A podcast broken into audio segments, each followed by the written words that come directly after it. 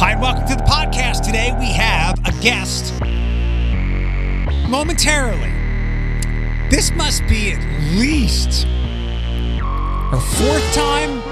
I think it's been more like half a dozen times. My friend of four years. Obviously feels like more for all of us with COVID. Uh, my friend Dorothy Mockenstern, director of Good Grief of Northwest Ohio, will be along in a couple of moments here. Not a super long monologue. Uh, Dorothy will be by because discovering Good Grief, a new version of it from the last time we did it, which I think was 20. 2020? No, 2019. Uh, it was at Shorty's Back 40 this time it will be at the Reynolds Road Good Grief location. I hope you can make it out. I'll be there before I pop over to the radio show next Friday. First up, some football things. Congrats to. I don't know if I have the right word. He's definitely a friend. I'll call him a professional mentor, a guide, uh, someone who will kick my ass. His name is Bill Berry.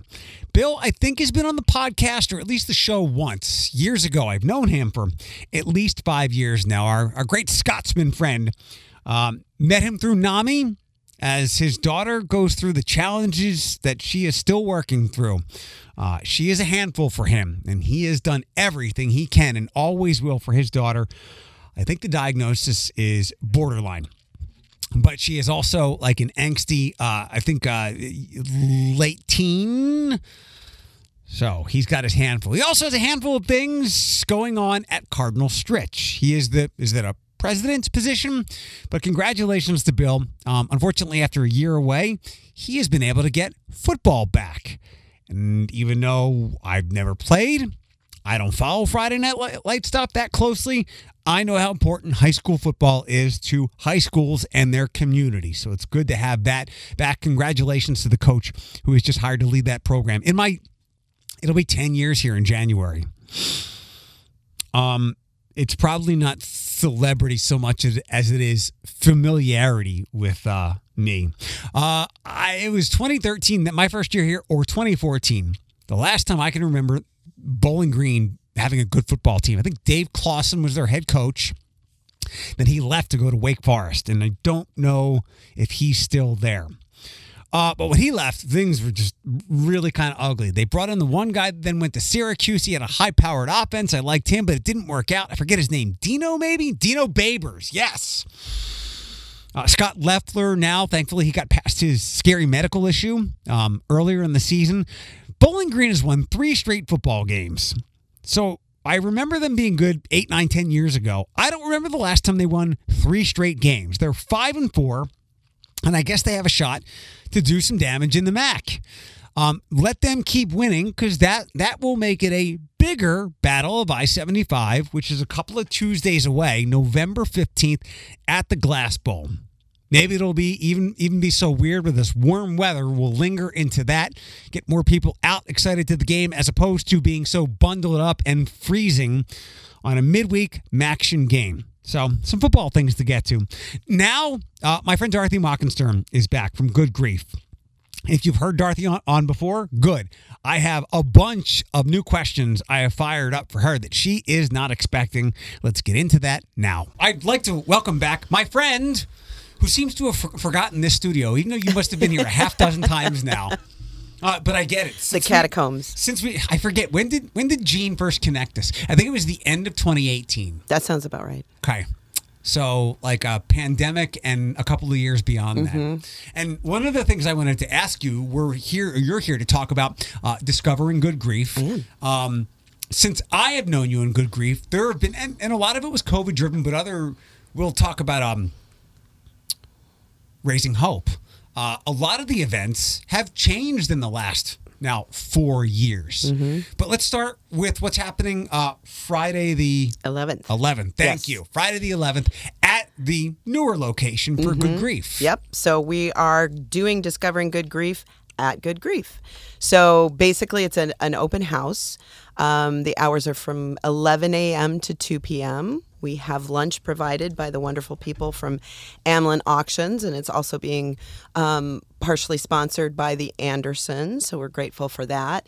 But we're inviting people to stop by and um, have a tour, and also inviting our guests to ex- explore and experience the space as a, a, grieving child might. So as people are coming in, we're giving them a, a, persona to that if they're comfortable with doing that, they can sort of have that mindset as they experience the space. And each one of the um, different age group rooms are set up with um, activities that would be typical of what we would do with kids that age. Um, and so kind of experience it as as a child might, a, a, child who had somebody important to them die. So just a chance to come and I mean, if you've I've heard you say it more than once, Eric, that people say to you, "I've never heard of yeah. good grief." Yeah. Um, so this is a chance to to not only hear about it, but to come and learn more about it. Um, if nothing else, you know, at the very least, walk away from it feeling comfortable. If you come across a family that um, needs grief support, they have children and they need grief support, that you feel good about saying, Have you thought about calling good grief? Um, or if you know somebody that um, you know you or somebody you know wants to be a volunteer, uh, we run on volunteer power. So there's lots of ways to get to learn more and to get involved if you are so inclined. I put the cart like 15 yards in front of the horse by jumping right to discovering good grief, thinking everybody knows exactly what good grief is. Right. Can I? Uh, and I don't. Can I have the one sentence, the elevator pitch for what good grief is? You can. Good Grief of Northwest Ohio provides peer support groups for children and teens who've experienced the death of somebody important to them. Okay, we're going to come back to that. Okay. We're going to go back to the, the cart being so far ahead of the horse. One of the things I've never asked you when we've uh, sat together like this is um, the activities that the kids do Mm-hmm. for the peer support. I know uh, there's a lot of art involved, Mm-hmm. but is there anything that we can walk through right here? Yeah, yeah. So, great question. Um, so, we say that it's either an art based activity or an experiential task or sort of an expressive art. And really, it's meant to be a tool to begin conversation about some aspect of grief. It's not like it's an assignment that has to be done, or um, it, it really is a catalyst. So, an example of that could be um, one of the things we do with our um, middles and tweens. Actually, we've done it with, with middles, tweens, and teens. Um, we get old phone books, and the kids take some kind of marker. And the prompt is like, write down something that frustrates or confuses or angers you. And you write it on the piece, you know, on one sheet of the of the phone book and then you rip that out and you ball it up and you throw it on the ground and and you get a group of kids doing that and you can just kind of watch that pile of crumpled up papers grow. And and so what we're doing is sort of sharing that experience that that that parts of of grief are ugly and messy and confusing and frustrating and we're doing this together. And then you know sort of the next step is that we all work together to kind of clean up that mess. Message being um, you know it's yes parts of this are going to be ugly and messy and um, you know it's okay to let that out um, it's also good to have some tools ready to kind of bring yourself back to a calmer place Probably the best use of phone books in the last 20 years, too. Probably right? the only use Where of are- phone yeah, books. where are you getting them from? I, it's a miracle. they just kind of show up on our doorstep. I love it. Um, are most of the activities uh, artistic or something where I'm, I'm physically involved, or, it, or, or is there a discussion point that just comes out and we go from there? Um, it's usually a combination of both things. So, for example, what we did with our younger kids last night, um, we had some instruments, some drums, percussive instruments, and one thing it's just fun to you know bang around on a drum or a shake a tambourine, but then we also talked about, um, you know, if your if your grief was a rhythm, what would it sound like? um, when you're happy, what does that sound like? And just sort of things like that, where we're just kind of weaving our way around. So it's so so that wall between the grieving kid and the rest of the world. I don't know that it necessarily tumbles down, but at least there's a pathway through. Is that a is that a newer activity? Um, the The drumming, musical. Yeah, yeah, the musical Ye- stuff. uh, yeah. Well, yes. Yeah. I asked because um, I think of more of the the artistic things, Mm-hmm. and I heard I know about, I know about the phone book, but I, I did want to ask. Um, in your years with Good Grief, how have the activities evolved? Where might have you gone? Conferences, Zooms, I guess, over the last couple of years to learn new ones. Mm-hmm. Yeah. So, yeah, there's actually, we're really lucky that way. We are an independent small nonprofit, but we are part of a, um membership organization called the National Alliance for Children's Grief, and that is, as it says, it's it's nationwide. So it puts us in community with other organizations who also do this same work, and it is a community of people that are so caring and giving, um, and it's there's you know it's there's not like we're all trying to hide any kind of secrets because there's so many kids Yeah. that need support. Um, so freely sharing and you know it, it it's it's a beautiful beautiful thing. So you know I would say the it's it's kind of an ongoing in terms of like how has it changed.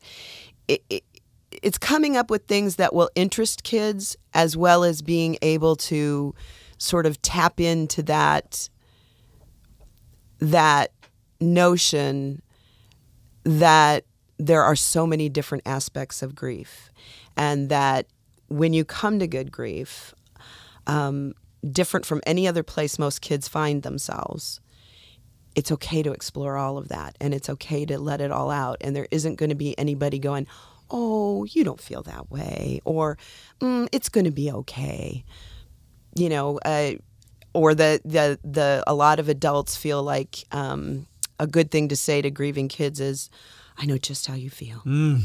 Um, and kids see through that you know quicker than you can get it out of your mouth. And an antidote to that um, that i like to say is look i don't know exactly how you feel but i do know what it feels like to carry heavy pain. So if you ever want to talk about it i'm here. Um, it's not counseling or therapy, but it can be therapeutic Absolutely. and um, and cathartic.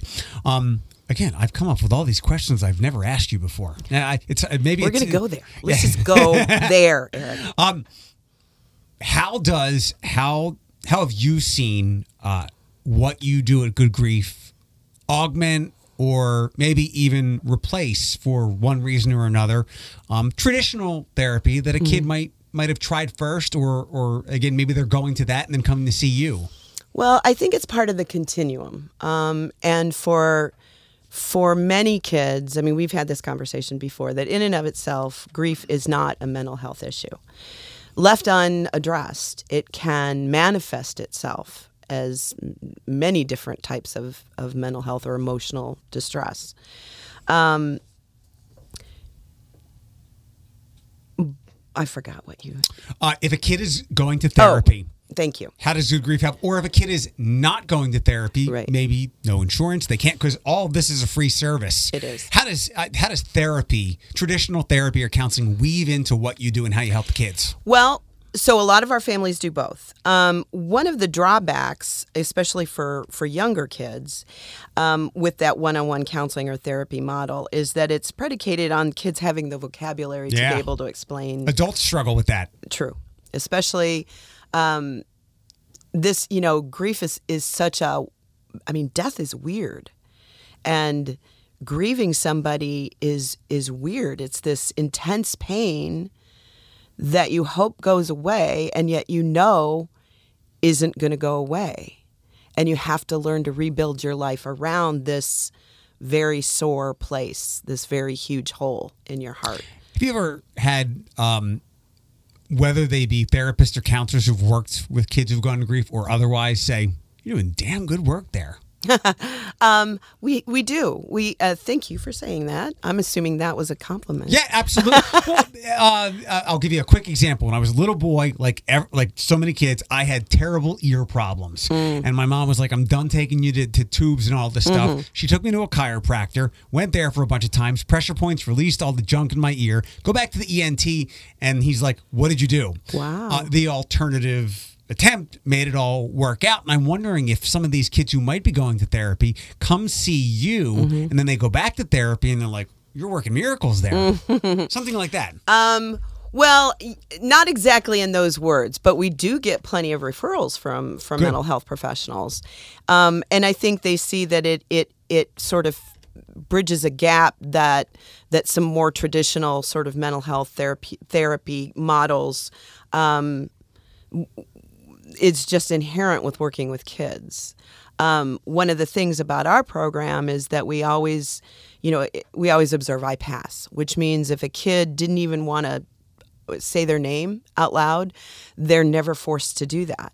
So if you do that in a therapy situation, you're not going to get very far. Yeah. But we know that there's benefit in being in the room with other people who are telling their stories and speaking their truths about their experiences. And, you know, sometimes it's the things that are we feel like we don't have the words or don't want to say out loud that are having the deepest impact on on on where we are in in this world. And if I hear you say something very close to that, um, that tells me I'm not alone, and that the things I'm feeling and experiencing are normal given the circumstances we're in. Yeah. And that is, I mean, that is tremendously powerful. I mean, things that aren't even as, um, you know, i impactful as grief. How often do we say to ourselves, "Oh, I thought I was the only one that felt that Right. way. I feel so much better knowing somebody else. I, I- we, I could talk about anything. Like I like a ridiculous TV show or something, There you go. but more to the point. Uh, this happens all the time with NAMI and their support Yeah. groups. You look around and go, "Son of a bee," Mm-hmm. mean, and then we go, "Why? Why can't this apply to kids?" It absolutely can, as you just illustrated. Yeah. Um, uh, quickly, how can you offer any help to adults? Obviously, kids are the focus, Mm-hmm. but uh, the parents. I mean, it's a symbiotic relationship. It is. So in our Reynolds Road location, our office or our program space rather, we also support the adults that care for those kids.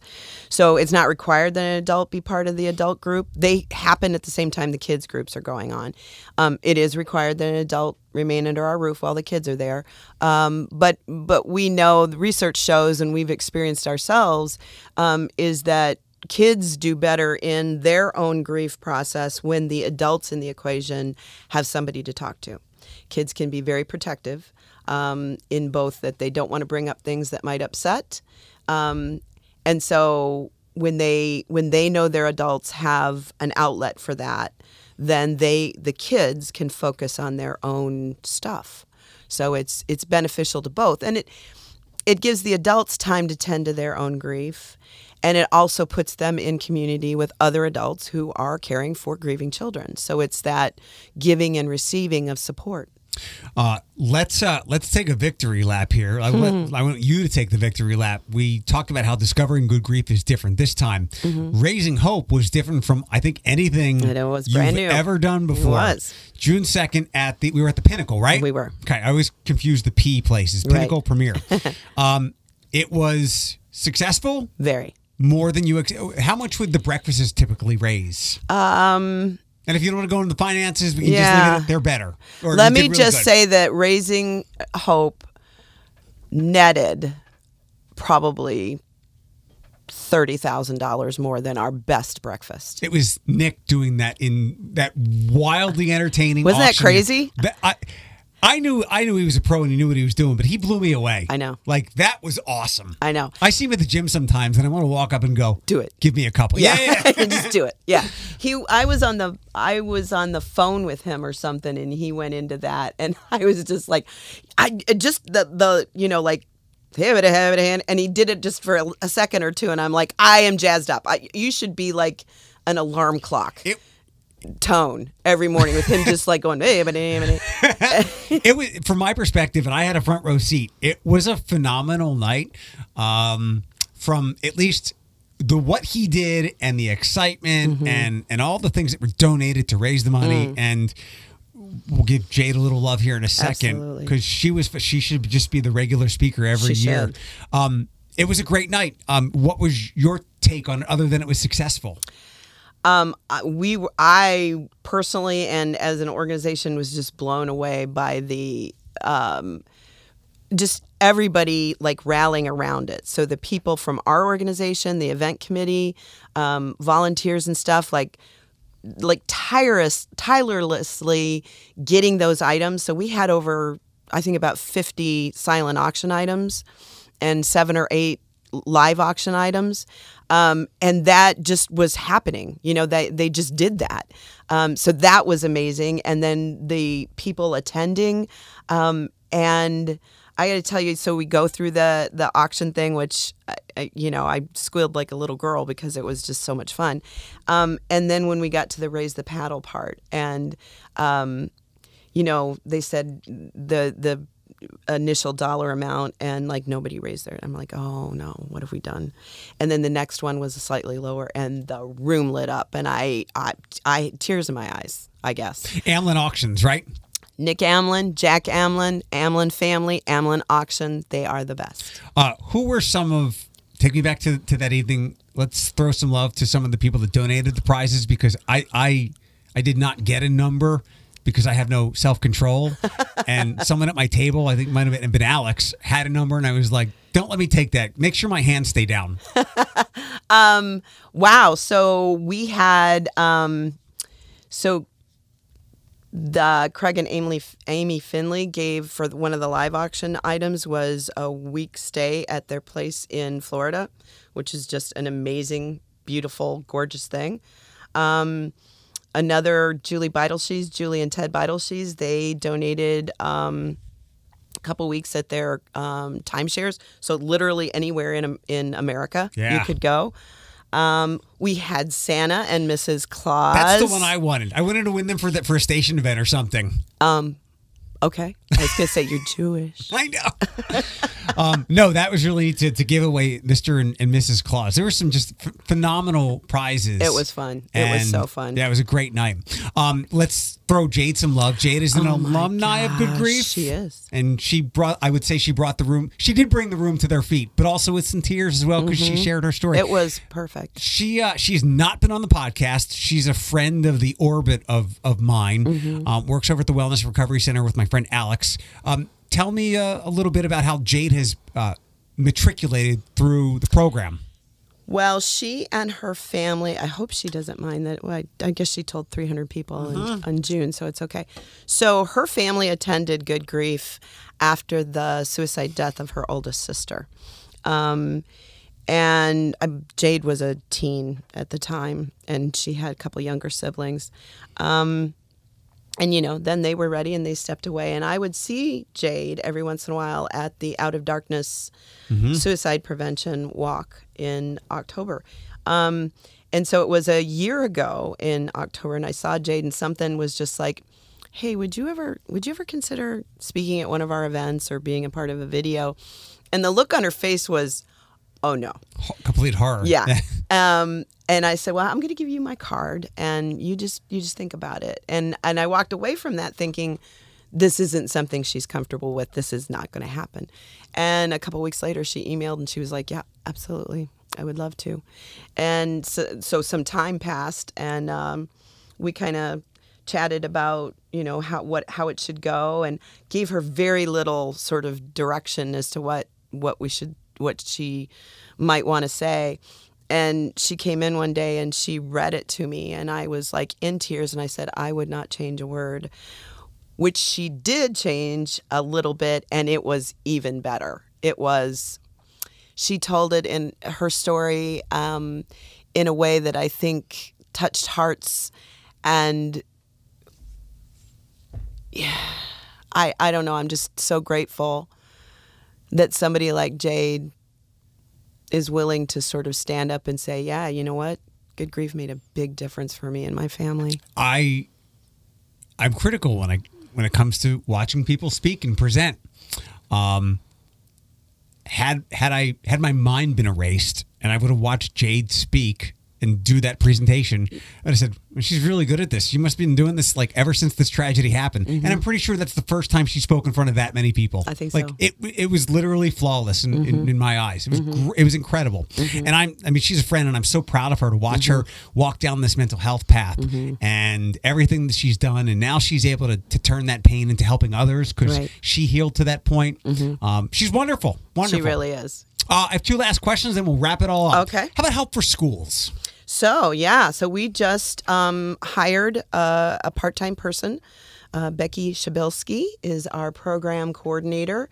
Um, and we returned to a couple of schools that we were in last year post pandemic and then we also because we'd hired somebody to focus only on on schools we sent a little email blast out to um, toledo public school counselors and so now becky is in conversation with about 16 schools Great. trying to trying to work out um, as i said she's part-time so you know a little bit of star alignment has to happen but um, you know that we've we heard from that many that are um, yeah you know we have one school was like we've identified 30 kids that that really need this grief support um, which would be at least three groups in one school I would guess, and this isn't any kind of stereotype, I would guess a lot of kids within the TPS system. Mm-hmm.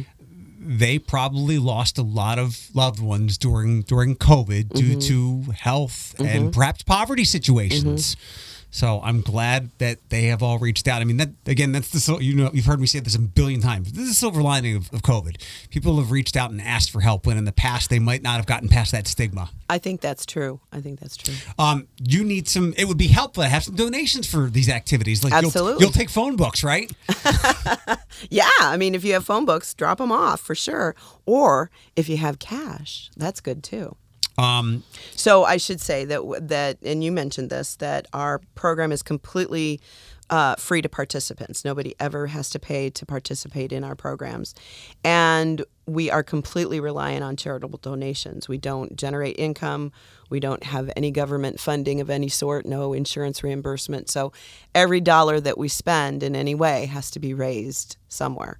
So if people are uh, would like to learn more about Good Grief and what we do, um, I would invite them to go to our website, which is goodgriefnwo.org. Um, take a spin around, see if any of that resonates or sounds good, um, and get involved if you if you can. And that could be as a volunteer, um, as a participant, or as a donor. need pizza? Always. So yeah, every program night um, begins with um, just a quick meal of pizza for our families. Nice little buffer between the world outside and the It- work we do in there. If child psychologists and counselors would have discovered giving kids pizza to start, maybe that that would Calm everybody down. Yeah. Uh, and then one last thing. Let's get to Friday, the 11th. Good grief. Yep, yep. So discovering, Discovering good, Good grief. Grief. Yeah, anybody you stop by anytime. We're at 440 South Reynolds Road, uh, which is at the corner of South and Reynolds. Reynolds between Hill and Angola, and there'll be some refreshments, some some sandwiches and cookies and things like that. Which uh, there's no cost for that either, and everybody is welcome. And we just want to meet you and show you what we do.